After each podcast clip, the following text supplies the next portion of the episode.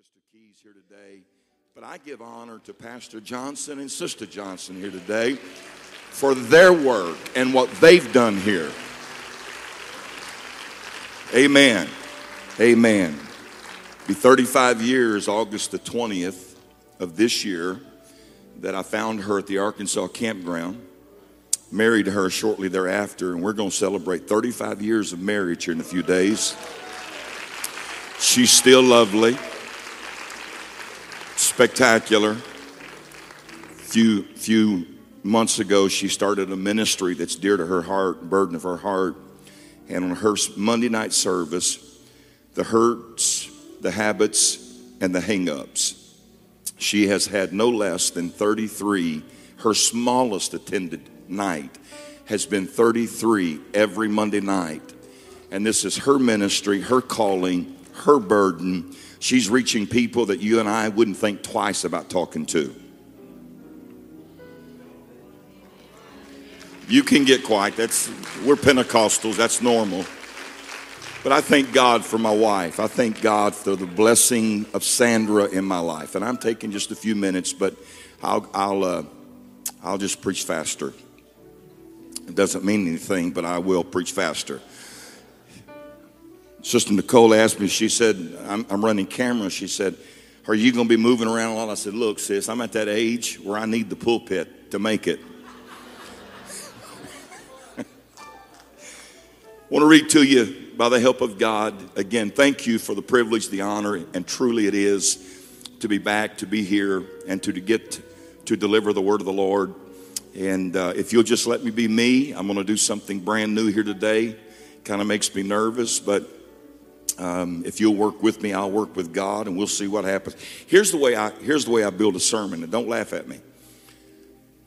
I, I get it, maybe a statement or a verse, and then He shows me the end of the service, and then I reverse engineer. I figure out how to get there. I know that's weird, but when the Lord truly speaks to my spirit, He shows me how the service is going to end.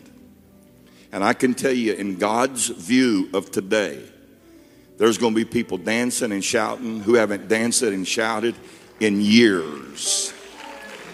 Radical, fanatical worship. Miracles, signs, and wonders. I'm just telling you. In the past, in the past six months of my life, no, no, no stretching the truth. I have, I have seen more blinded eyes open. I've seen the crippled walk. I've seen the limbs straighten and grow. I've seen people get out of wheelchairs. I've, I've seen tumors disappear. Now, some of you know I'm not just up here telling you stories to make you get, I'm telling you for a fact. I got video of it, I'll show you.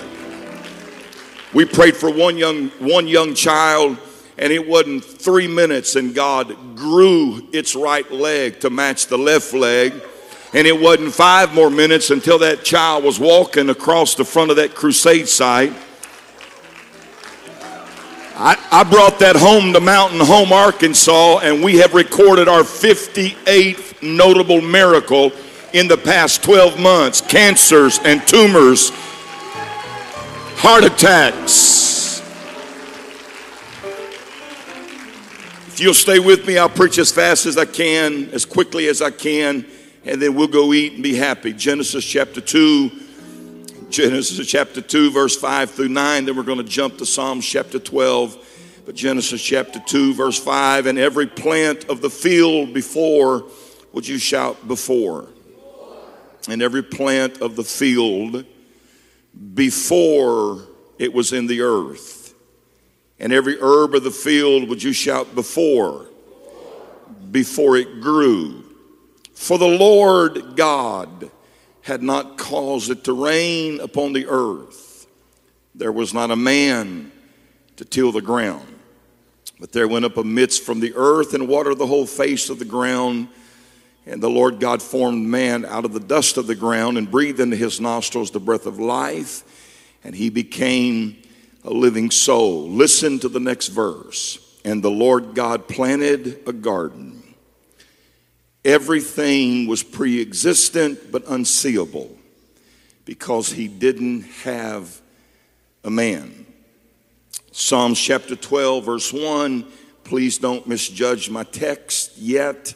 Psalms chapter 12 and verse number 1. Help, Lord, for the godly man ceaseth, for the faithful fail from among the children of men. They speak vanity, everyone with his neighbor, with flattering lips and with a double heart do they speak. The Lord shall cut off all flattering lips, the tongue that speaketh proud things, who have said, With our tongue we will prevail, our lips are our own, who is Lord over us. For the oppression of the poor, for the sighing of the needy, now will I arise, saith the Lord. I will set him in safety from him that puffeth at him. The words of the Lord are pure words, as silver tried in the furnace of earth, purified seven times. Thou shalt keep them, O Lord. Thou shalt preserve them from this generation forever. The wicked on every side, when the vilest men are exalted. I want to preach to you for the next few moments. And again, if this flops, just say, He got old on us. If it's good, say, Man, He's great. The wonder of the insignificant. The wonder of the insignificant. Father, I love you. I praise you. I exalt you. You have blessed us already today with worship and music according to your word. But now we've come to that moment of impartation of your body, of your will, of your desire. And you've chosen through the foolishness of the next few moments to confound but yet deliver, confound but yet break, break free the prison doors of sickness, of oppression, of depression, of addictions, of hurts and habits and hangups. You chose what I'm fixing to do, God, to be the messenger, the method of deliverance. And I want to give you praise and I want to give you thanks today. Matter of fact, clap your hands while you're being seated.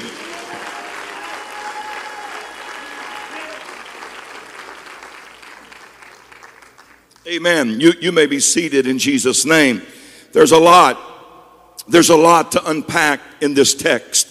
There's a lot that we could talk about in this text. Obviously, time will not permit.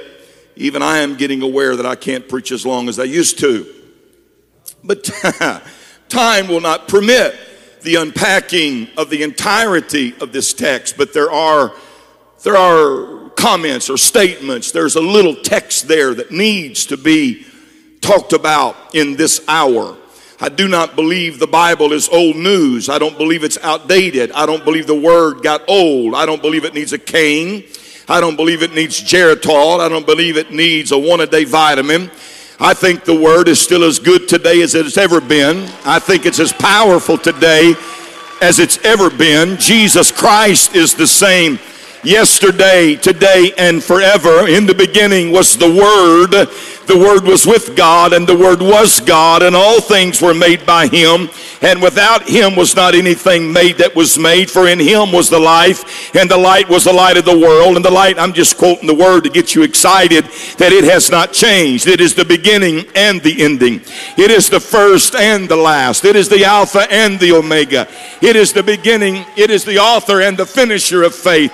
It is what was, what is, and what will be. It is eternal, immutable, irrefutable, undeniable. It is exalted above anything in earth. It sits upon the throne of heaven.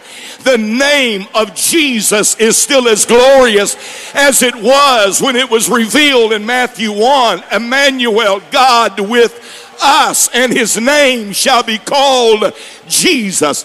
I've come today to tell you, you may think that name is insignificant, but there's still a wonder in the insignificant.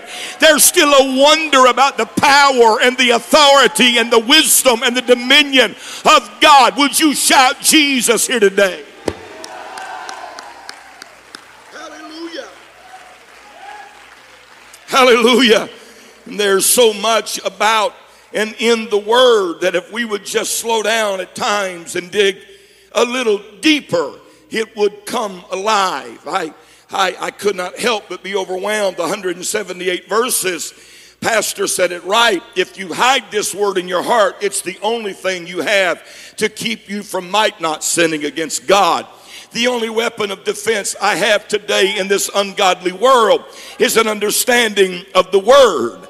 That's why the Word had to become flesh and dwell among us but I have good news. The Word didn't just become flesh and dwell among us, but I got to behold the glory of the only begotten of the Father. Full, I'm just giving you word here today, full of grace and truth. You and I, we got to see the insignificant.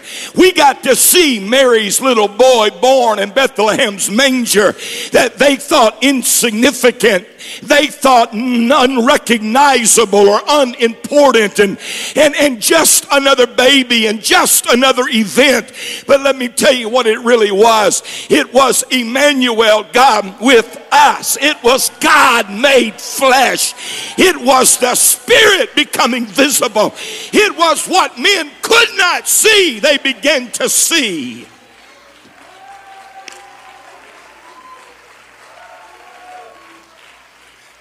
I know, I understand, and again, time and the clock will not permit me, but I, I don't want to run too quick beyond this foundation. Colossians is that unique book. It, it, is, it is a book of wonder to me. If you study Colossae would be the correct pronunciation.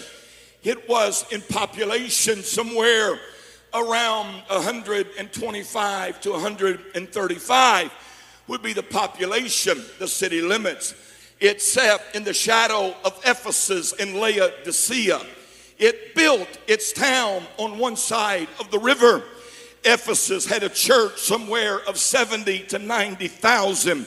Laodicea had so much money and wealth and talent and ability that they were rich, increased with goods, and have need of nothing. But Colossae, that little church who ran probably somewhere around 25 or 30 in attendance. It is the book of Colossians that we get the greatest of the revelation of the mighty God in Christ. It's not Matthew, Mark, Luke, John. It's not Ephesians or Galatians or Timothy or any other book but it's that little book called Colossae or Colossians that we read. In him dwelleth the fullness of the Godhead bodily. It was hid from ages, and I know it's a little insignificant book, but in the insignificance is hidden the wonder and the might and the majesty and the key of.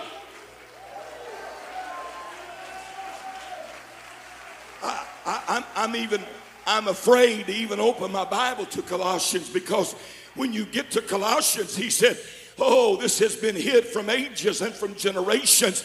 Men have desired to look in and on it, but it has been hid.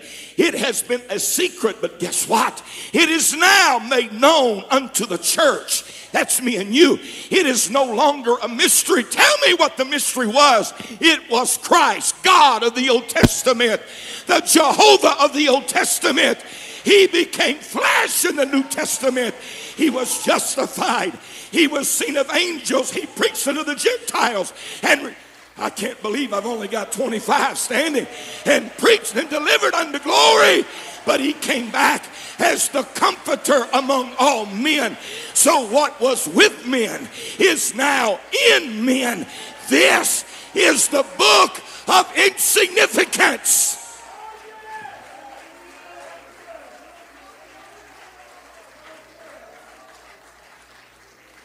How about, how about this one? For in him dwelleth. Ephesians didn't say that. And they had 90,000 in their church. Laodicea didn't say that, and they had more money than God. But the little church of Colossae of 25, Paul picked up the pen while he was in prison. And he said, I'm going to make the most powerful statements of my entire ministry but I'm going to place it into the hands of the insignificant ones. I'm going somewhere if you'll work with me. I'm going to put it in the hands of what society writes off. I'm going to deposit greatness into what society says is unredeemable and not worth time and not, I know, I know. I know some of you sitting there all suave and sophisticated, but you wasn't always that way. I'm sorry, Nicole, I'm starting to move a little bit because I'm starting to feel good here right now. You, you, you wasn't always that way. I, I, I, may, I may be standing up here in a tailor-made two double-breasted suit and a nice tie and a tailor-made shirt.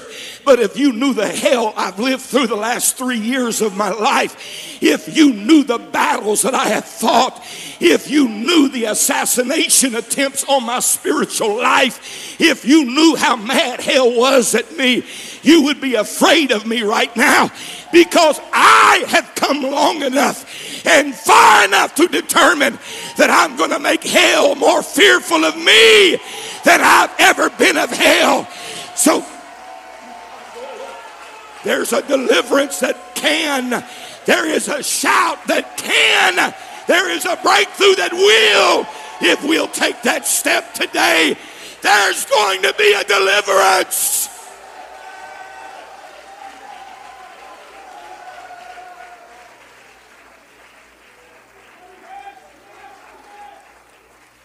You can get, I need a little more monitor, please.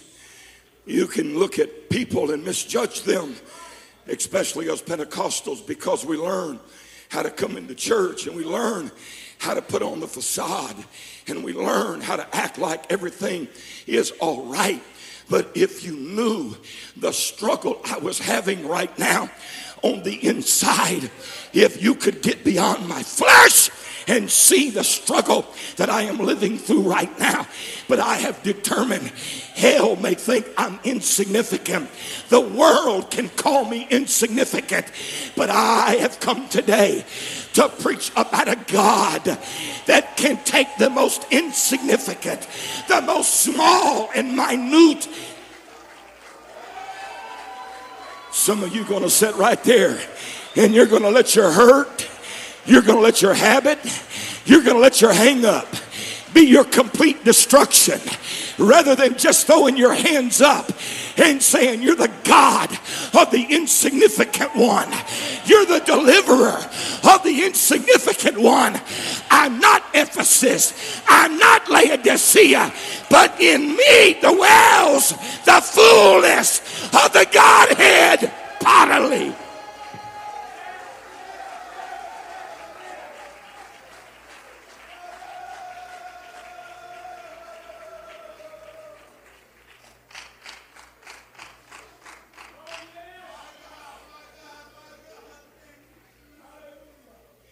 Here's something I've always wondered about.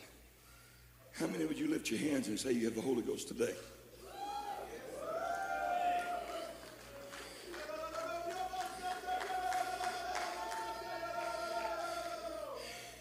How many of you lift your hands and say you have the fire of the Holy Ghost today? Would you?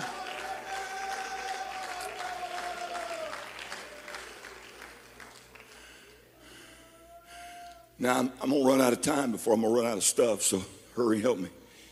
I need somebody to help me a minute. I need somebody with a short sleeve shirt on, somebody that can show me their arm. Come on, jump up here. Now, don't sue this church. Don't sue him. I am fixing to take this lighter and I am going to put it on your arm. Fire burns. Do you understand me? ¿Comprehende español or inglés? Sí, sí, señor. Fire will burn. Is that clear enough, Pastor? Okay, okay, so now here's the choice.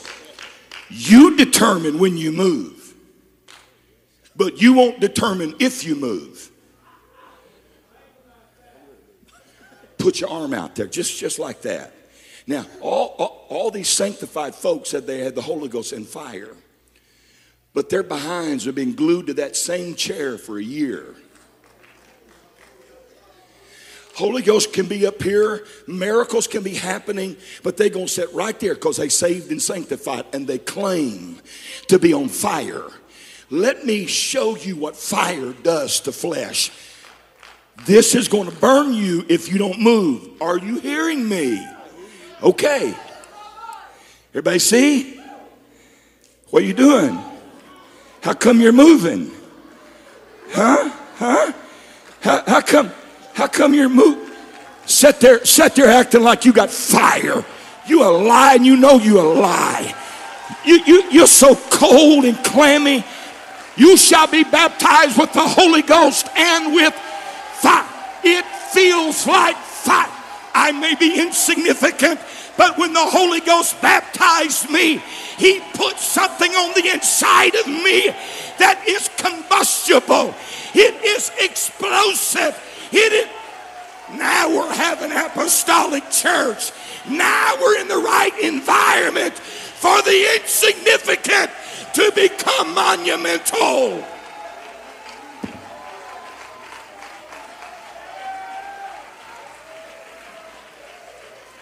I wish I could come put the fire under every one of you. I don't believe in all that emotional stuff. Come let me burn your hide. Yet you do stuff like that. Oh, ain't me. I, I, I got too much money. I got too much going on. Let me touch you with this hot lighter. Woo. I don't care how many dollars you got in your bank account. When the fire touches you, it'll consume you, it will burn you, or it will move you. Let's go back to church. Let's go back to the kind of church where entertainment is not why we're here, but the fire of the Holy Ghost can burn sin and imperfection and lift the purity of the image of the glory of God.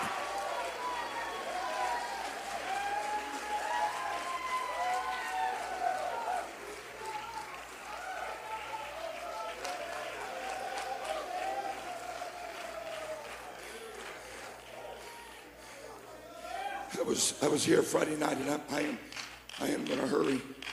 I was here Friday night and began to write, and I just I wrote this title, "The Wonder of the Insignificant," and I thought, man, the wonder of the insignificant, and then I just wrote Esther, Joseph, Moses, David, just to name a few. Just people of no name, people of no reputation. Matter of fact, the, the few that I mentioned, world didn't know them until after the fact. World didn't know them until after the greatness of God had been revealed in their life. Esther was an orphan living with an uncle, insignificant to the point the only hope she had was somebody would feel sorry for her enough to marry her off and a dowry would be large enough for him to live on. He took her in out of duty and obligation.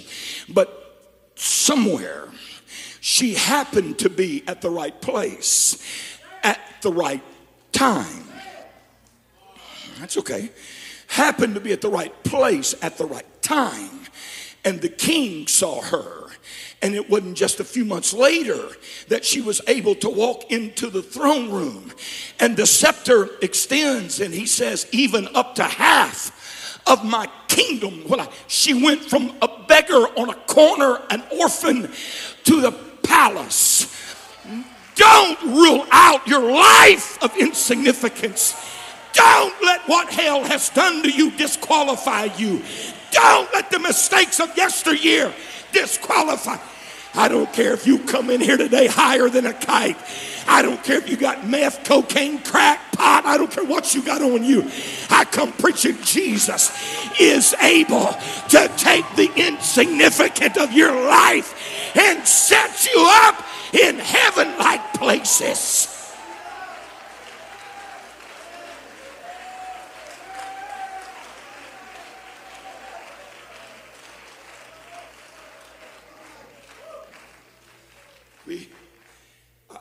We, I, I, wished I had time to preach about Joseph, the insignificant son. I wished I had time to talk about Moses, who, when he come of age, refused to be called the son of Pharaoh's daughter, choosing rather to suffer the affliction with God's people. Hear me, hear me. But it didn't start with his choosing. It started one verse earlier in the book of Hebrews where it says his mother and his father refused to obey the king's command. See, he was insignificant enough. His mom and dad hid him in an ark hid him in the Nile River. He was so insignificant in their perception, they just wanted to keep him alive. What they didn't know was he wasn't just insignificant, he was the deliverer of the people of God. And God has a unique way of protecting his deliverance.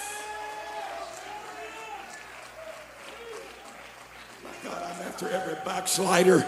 I'm after every visitor here today. You may have thought you just walked in here by chance.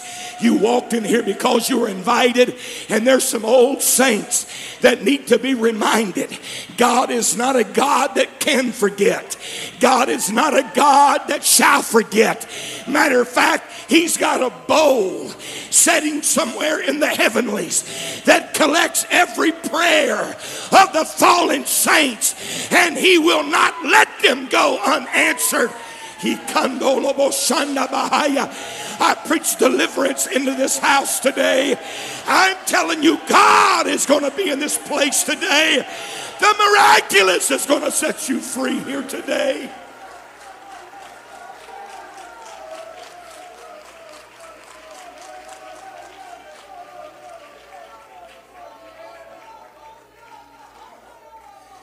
Now, I've preached long enough to know you can preach to a moment, you can preach through a moment, and you can blow it.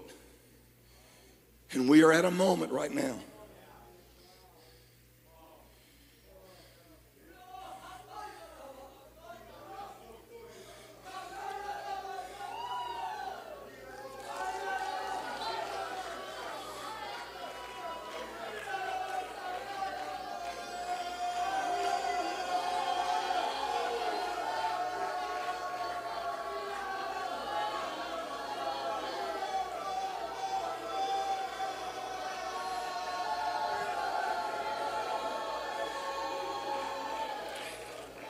Now, let me ask you a question. Let me ask you a question, and I think there are men here, men of God, who understand this. We can stop right here, and we can have a few get the Holy Ghost, and we can see normal. Normal for this church is for people to get the Holy Ghost, people to get delivered. Or if you'll work with me for another 15 minutes, God will show up in this place in a way where it would not surprise me if it didn't get brighter and not because the lights come on. It wouldn't surprise me if somebody didn't say, What's that floating? What is that on that? It would not surprise me if somebody didn't say, Something just physically touched me. Something, so, I'm telling you, God has led this church through a season of what some has called insignificance but God now is ready to lift this church out of what some say has been insignificant to a role of the prophetic and the miraculous. We've heard it before. I know you have, but you've not seen it before. It's just been talked about, but I'm not going to talk about it here today. There will be a divine manifestation of God's glory.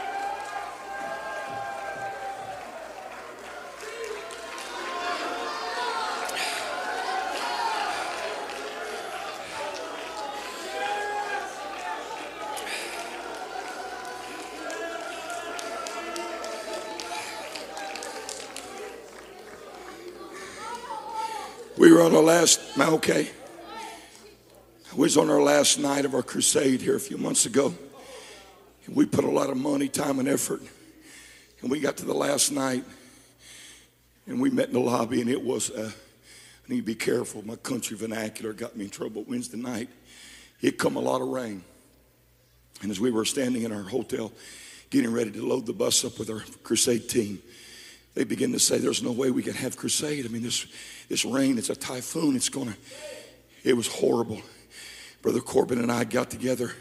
He said, What do you think? I said, Bishop, I, I don't know. I said, I just think we need to go on. He said, Let's go. So we were about five minutes from the crusade site. And it had rained so bad. If you've ever been to India, Bangladesh, you understand. When it starts raining, it can rain. And it was bad. And Bishop Corbin leaned over about five minutes from our crusade site. And he said, If this continues, there's no way we'll have our last night crusade. What do you feel we should do? I said, I feel like you need to stand up and declare to the heavens to shut it up. I know, I know. I got some of you insignificant thinking this doesn't happen. But but look at this homegrown boy here. I was on the bus when Bishop Corbin got up and said, We're fitting to pray. And he said, I declare the heavens to shut themselves up and there be no rain on the crusade ground.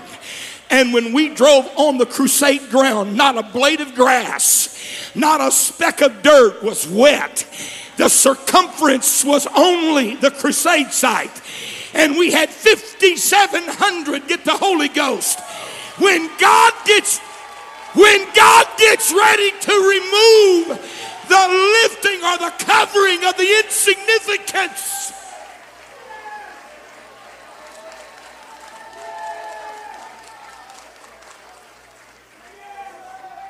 You know what I feel right now? I feel like there's some good folk. You have weathered the storms with this man. You have weathered the storms of time and chance and circumstance, but the enemy is telling you you are insignificant or God would have already answered your prayer. You don't matter to God or it would already come to pass. Let me preach to that spirit right now. I bind you and I cast you back to the pit of hell. Because even though Elijah, Elisha, even though you're dead, if God says double, God will give you double.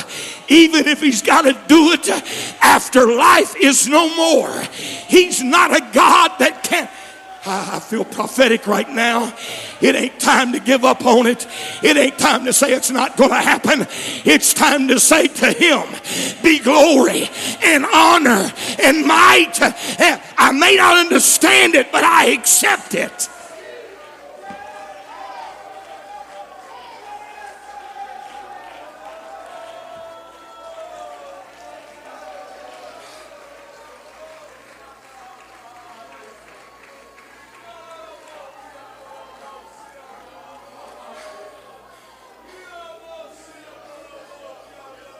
I don't want to I don't want to take advantage of this opportunity.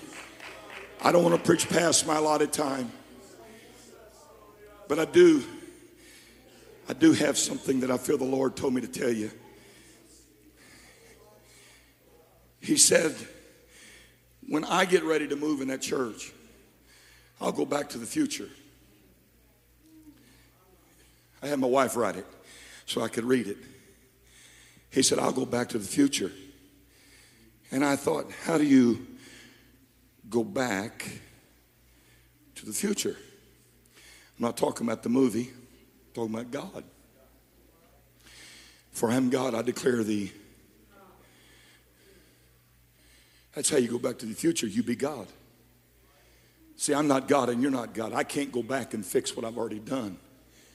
But God can take back to that moment and declare something that you don't even understand of how it's going to end. Because when he looked at Mary and Martha and Lazarus, before Lazarus ever died, he said, Don't forget what I'm fixing to tell you because the day's coming when you're going to need to remember it. I am the resurrection and the life. And when they sent to him, they said, Your friend Lazarus is sick nigh unto death. And Jesus said, They forgot already what I told them. So I'm going to have to let them experience. I can't hear you. I know you're listening, you're listening, you're listening. I'm going to have to let them experience what death feels like so that they'll take me at my word. Because I can't work with a people that can't believe before I do it. I'll, I'll work with you. I'll work with you. So he said, he said, let, let, let, let, let him alone. He's sick now. I don't want to heal him. I want to raise him up. I want to prove. I want proof text. I, I, want, I want to remove all doubt from their minds. And he went the opposite way. He, he went away from Lazarus. And word come and said he's dead. And by the time he got there, he stank. And the Lord said, Take me to him. And he made them take him to. And then he said, You move what you put in my way. I can't hear you. I need you to move what you put in my way. You put the stone there. I didn't put it there. Can I move it? Yes, but I didn't put it there. I told you I, you should have left him at home. You should have left him in his own bed. Don't worry about the stink. Get your eyes on me. Don't put a period where I've got a comma.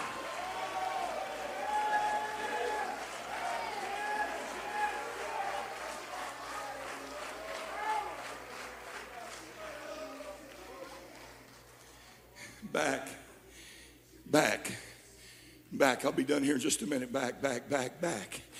And so I begin to think about, I begin to think about how God operates. And then that's all right, says, go ahead. You ain't bothering me. I had my wife write for me this morning. Israel sins and God brings them back to remembrance. Often throughout the Old Testament, that's the phrase. And then I went and thought about Elijah, who was rebuilding and restoring and longing to find God again. And some preacher ran to him and said, We found this book and we really don't know what it is. It seems like it's a bunch of laws and stuff. And Athaliah said, Bring me a scribe, bring me a preacher. And he brought a preacher to him. And the preacher said, That, that's the Bible. Where, where, where, where, did you find that? I found it amongst the junk and the rubbish and the rubble. And Athaliah said, Read to me what it says. And whatever it says, we're going to do it. God has a way of taking us back to the future. In the beginning was the Word, and the Word. I'm going somewhere. Hang tight, hang tight, hang tight and he restored the house of Israel. Martin Luther nailed his 64 page thesis to the wall and caused a revolution and a restoration. What we call going back is in reality reestablishing the origin of beginning. Can I make you think for 60 seconds?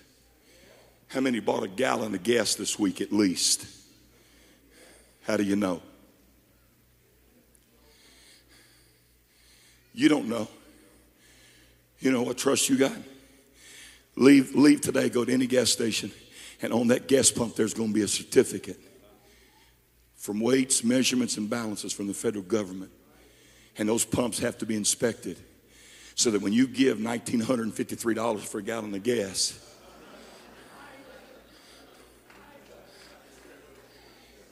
when that pump says you get a gallon, the federal government authenticates you purchased a gallon, this gas station gave you a gallon. Let me bring you to where I live in Arkansas. When I go get a pound of bologna, I want to make sure those scales are right. I don't want a half a pound, three quarters of a pound. If I say a pound, I want a pound. How do I know they give me a pound? Because there's a certificate on that scale. You know who authenticates that? The federal government. And the federal government has an office in Washington, D.C. that is climate controlled. It's called the Office of Measures, Weights, and Balances. And every measurement, weight, or balance, its origin comes out of that office. So if you ever doubt where you are currently, don't look around you. Go back to the origin. We got this puke floating along in the United Pentecostal Church about there being maybe two gods or possibly co equal, co eternal gods. Let me take you to the point of origin. Let us make man in our own image. And in the image of God, he created male and female. And there wasn't two men created, there wasn't three men created, there was one man created in the oneness image of God. Don't be lied to. There's only one God.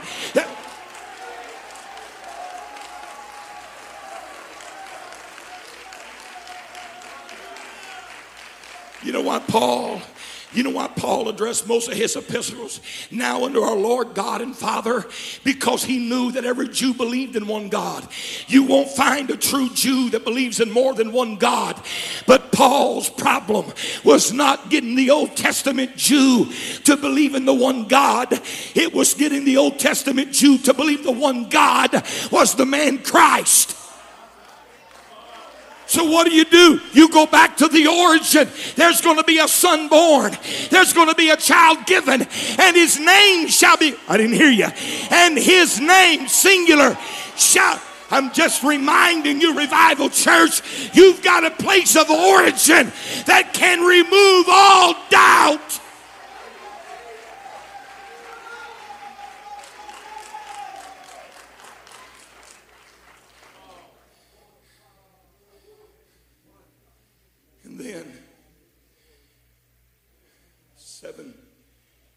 7th and I Street, right? Am I still right? How do you know? What if I went out there and put Morgan and Johnson?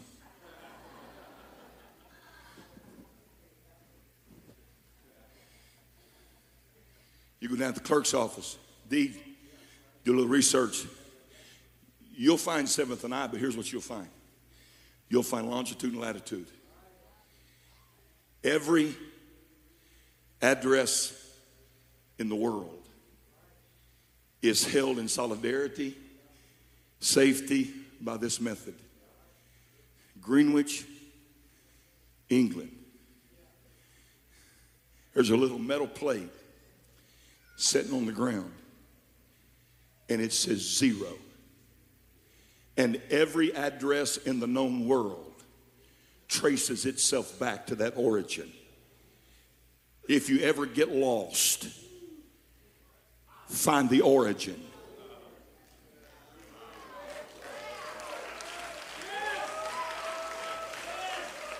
Can I preach to my generation just a moment?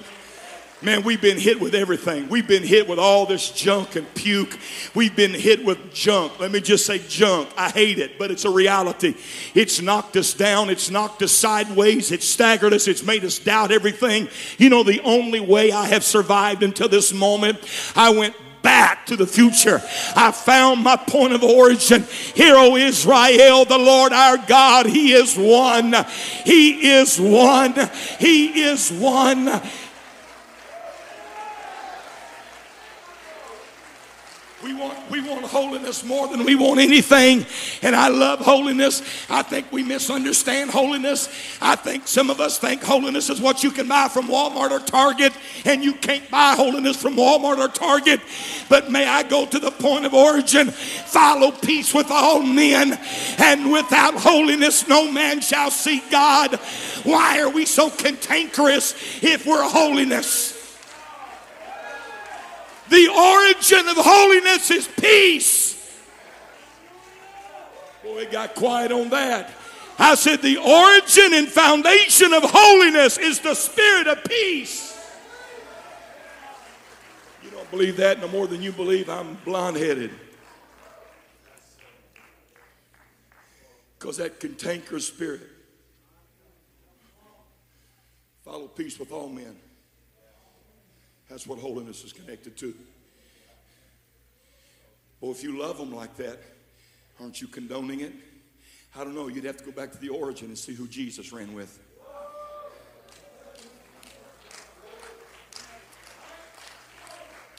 My wife, my beautiful, sexy, that girl can still kiss.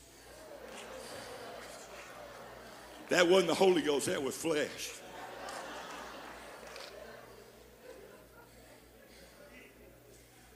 Move on. I'll move right there, dog. I got armed security guards on Monday nights. I got three guys and they loaded. I mean, they are loaded for bear. And they don't leave the building till the first lady's in her car. And they have contacted me and say, First lady's on her way home. Because the kind of people that my wife is meeting on Monday night, you wouldn't want anywhere near your purse.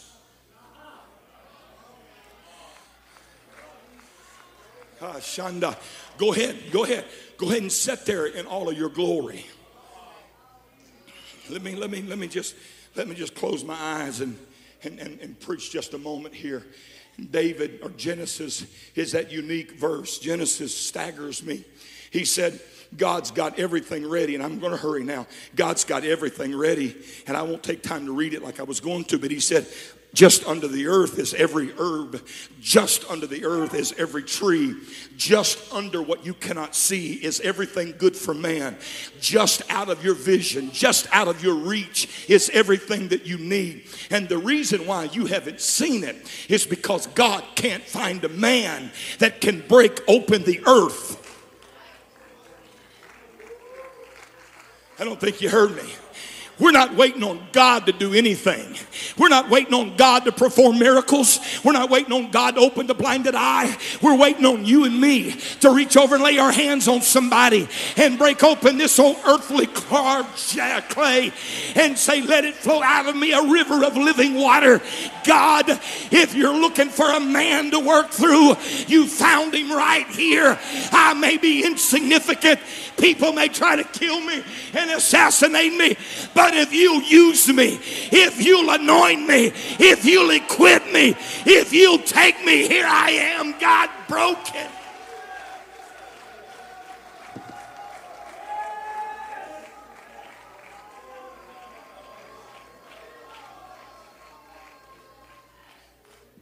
God is ready to open the world for business, and He's just waiting.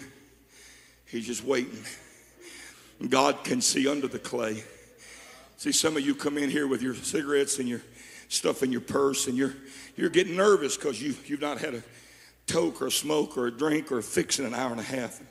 Your body's starting to react, and your mind's starting to play tricks on you. You're wondering how much longer you can last. And the rest of you are just sitting there wondering how much longer you got to endure. But the truth of the matter, God is saying, if they only knew what's just under the surface.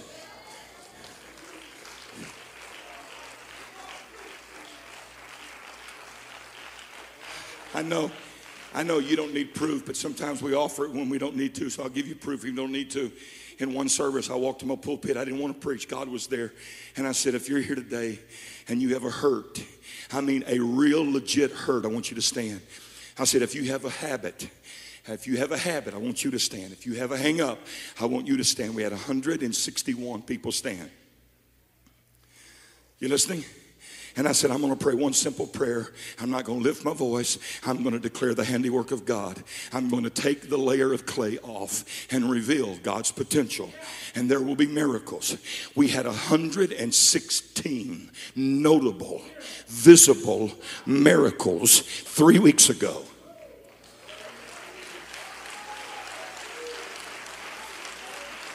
You don't have to go home with that facade of everything right in your life. If I could just get you, I'm going to take you to Psalms next. If I could just get you to break open your flesh for 33 and a half seconds, you would walk out of here with your miracle. You would lay that habit aside. That hurt would have ministry attached to it. That hang up would have the, I can't hear you. You'd rather hang on to it than let it go. It's become your identity and not your method of deliverance.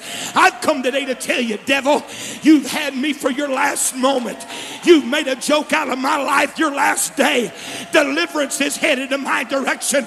I will leave here free.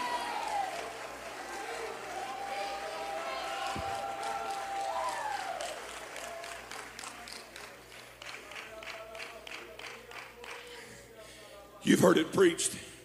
It's a well known text. Help. Everybody shout help. Now I'm going to move quick. You've been kind, you've been good. Help. Oh God, if there's ever been a season in my life where I've cried for help, it's, it's been lately. I'm, I'm not on a crusade and I'm not your pastor. I love this church. I love your pastor. So I feel probably a little more liberty here more than anywhere outside of my own pulpit. But we're living in a perverted world.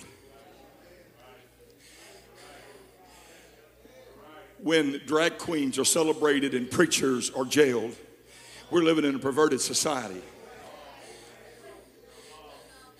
My God, Pastor Johnson. We got families in this place today that you don't even know about that this week have thought so hard and so bitter that they've called lawyers and started negotiating divorce settlements and they're trying to hide it from the church. We got parents that are about to give up on kids that you prayed and prayed and prayed and prayed and prayed and prayed, and they're not getting closer, they're getting further. And there's a desperation in you, and all you know how to do is say, Help, help, help, help, help, God, help, help. But let me tell you something you can't use Psalms 8 help because that's not really what it means. I'll give you proof. Help, Lord, for the godly man. The average man in my kingdom is no longer capable of the task at hand. Help. The faithful fall. Good people. Little Jeremiah. Good people thrown in the towel.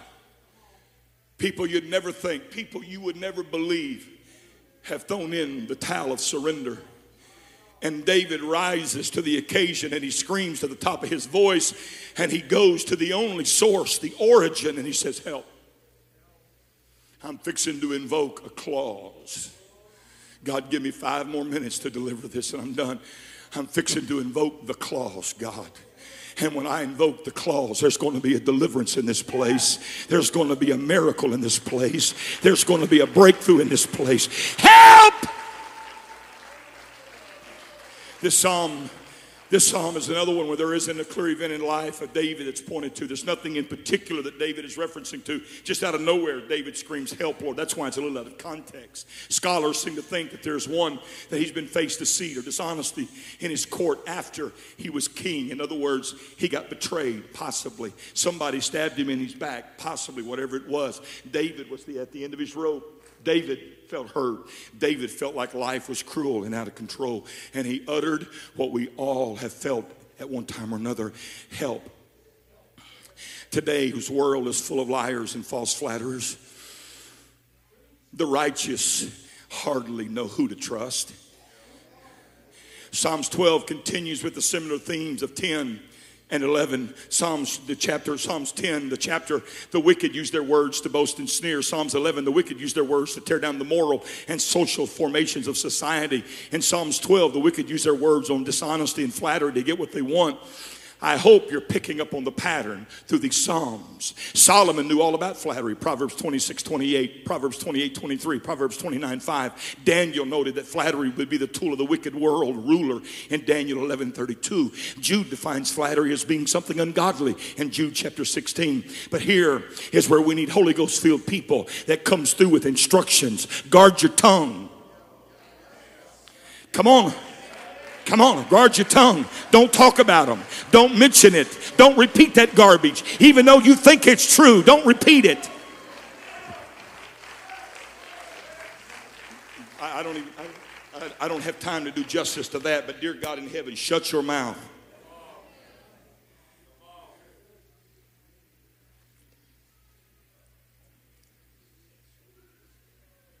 Did you hear? No, and I don't want to. All I want to know is help God. When the faithful vanish. Now, in your library, you'll find my notes. And when I mention the commentary, you'll know who I'm talking about. But there's a little commentary by the last name of Phillips. What I'm fixing to say, I copied out of it. You ready?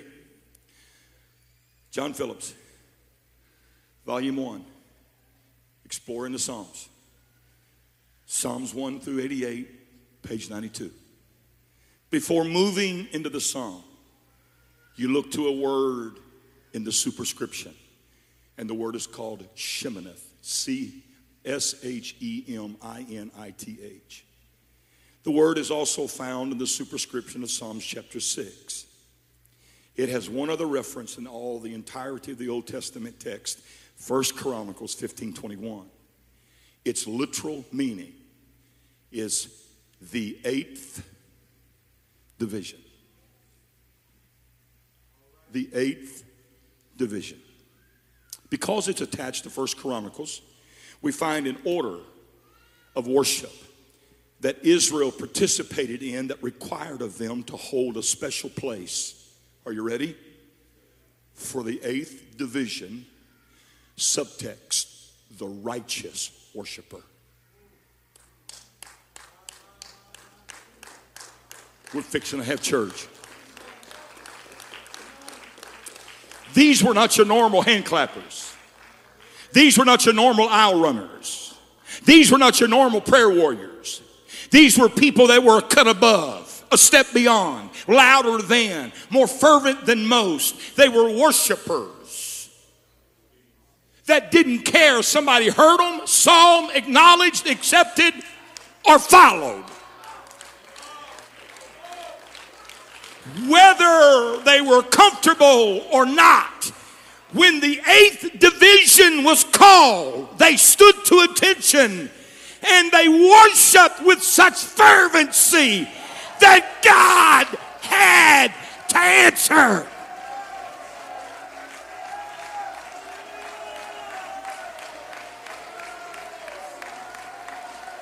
Can I, can I preach? Can I preach like a grandfather? Can I preach like a father of four? Can I preach like a pastor? There ought to be every parent on your feet right now. Every parent ought to be standing up right now, clapping and jumping and weeping because the devil is after your children. The devil is after your marriage. Help, Lord. But guess what? God has the eighth division. He's got the insignificant ready.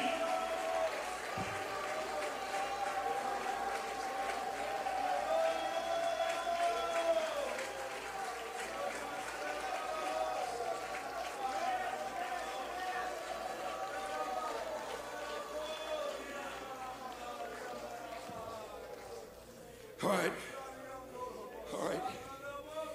Yeah. Now look, he can He outranks me. But if you come to this altar, I don't want you on your knees, especially if you have the Holy Ghost. If you don't have the Holy Ghost, you do what you're comfortable doing. But you're not coming today begging God for nothing. That's a trick the enemy's gotten the Pentecostal movement into doing. You're not a beggar, you're a son.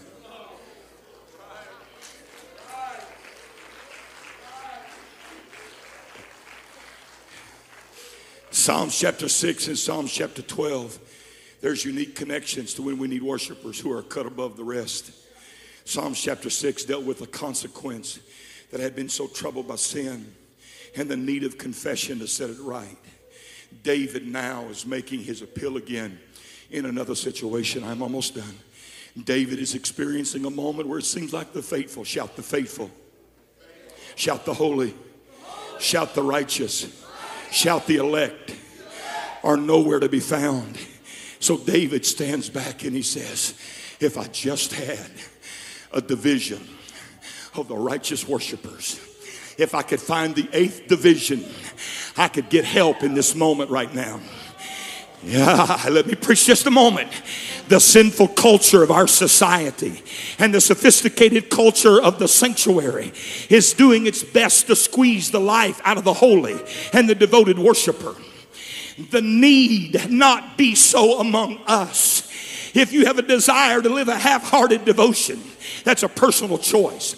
But please don't attempt to scorn the devotion of us eighth division worshipers. If you're not all in, that's okay, but I am. If you don't want to give all, that's okay, but I do. If you don't want to risk all, that's okay, but I have. You can mock me, you can laugh at me, you can call me insignificant, but God is going to hear me today when I worship.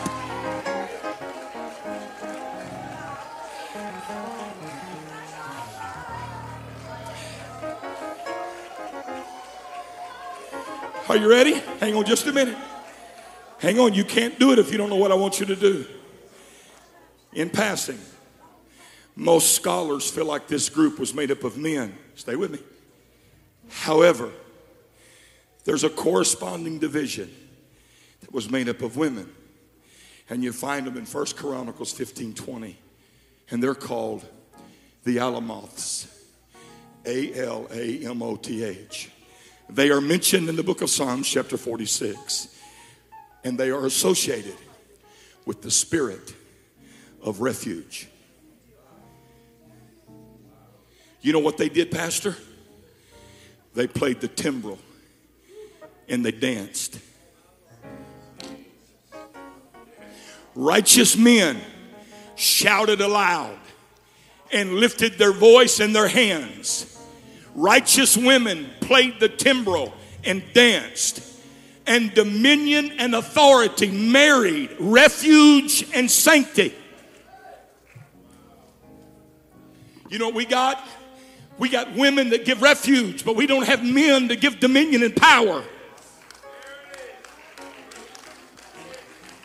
I've overstayed my welcome. I apologize. Thank you for letting me, but let me finish. Psalms 46. Let's find some alamoths. The context of First Chronicles 15 was when the ark was taken from the house of Obadiah to go back to Jerusalem. Three groups of worshipers were involved in escorting it back to Zion. You ready? The Levites. Shout Levites. Guess who else is mentioned? Sheminith Alamoth. It doesn't do him any good to do it by himself if he doesn't have some moms who want to fight for their children. If he doesn't have some.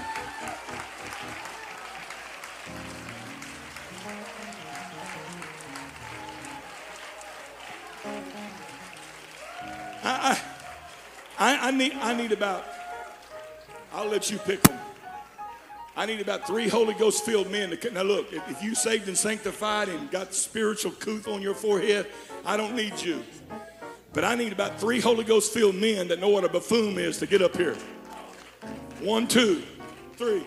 I need some, I need some alamoths. I need three alamoths to get up here. I need some Holy Ghost filled women, three of you. Come on. Come on, I'll take four. Come on.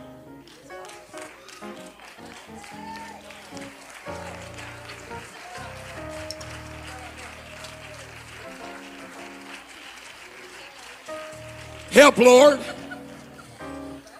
Help, Lord.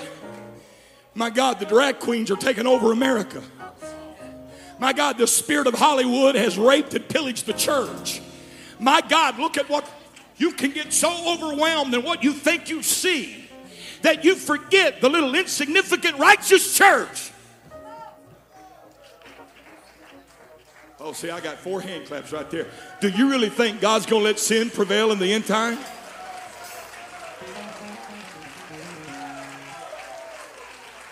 Not as long as he's got some Alamoths and Shimanoths. Not as long as he's got some men and women ready. I'm not talking about intercessory prayer. I'm talking about a wild buck chicken Holy Ghost praise that releases the supernatural power of the Holy Ghost that lets God be God and every man a liar. Come on, Pentecostals.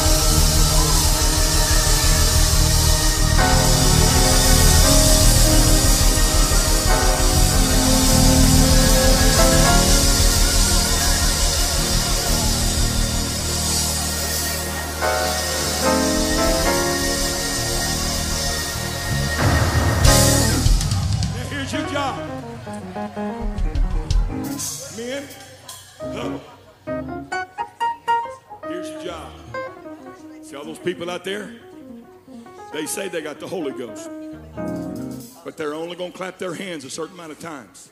And they're only going to say hallelujah a certain amount of times. And then they're going to go eat. And that's common. That's normal. That's what flesh does. You can't fight flesh and blood, so don't try. So there are going to be special moments in my kingdom that I'm going to need special divisions. When nothing else works, when the normal praise, the normal singing, the normal preaching, the normal stuff just won't work. I have in reservation something that I call the eighth division. And my man David knew all about it in his most helpless moment. He didn't call for the psaltery and the harp. He called for the division of worshipers, righteous worshipers because they don't care what time it is. They don't care how foolish they look. Their wives are dependent on them. Their family is dependent on them. Their pastor's depending on them. The kingdom is depending on them. And you can't get there doing this. You gotta let it go. You gotta let it go. You just gotta quit. You just stop. You just gotta praise when nothing else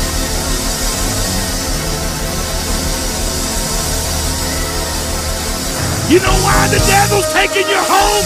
Because you forgot about the eighth division.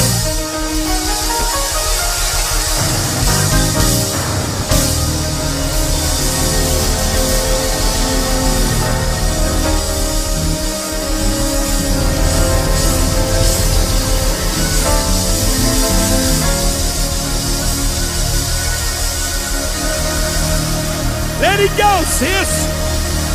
Let it go. Let it go. Let it go. Let it go. Let it go. Let it go. You want to see the blinded eye open? You want to see the deaf hear and stop? You want to see miracles? Become an eighth division worshiper.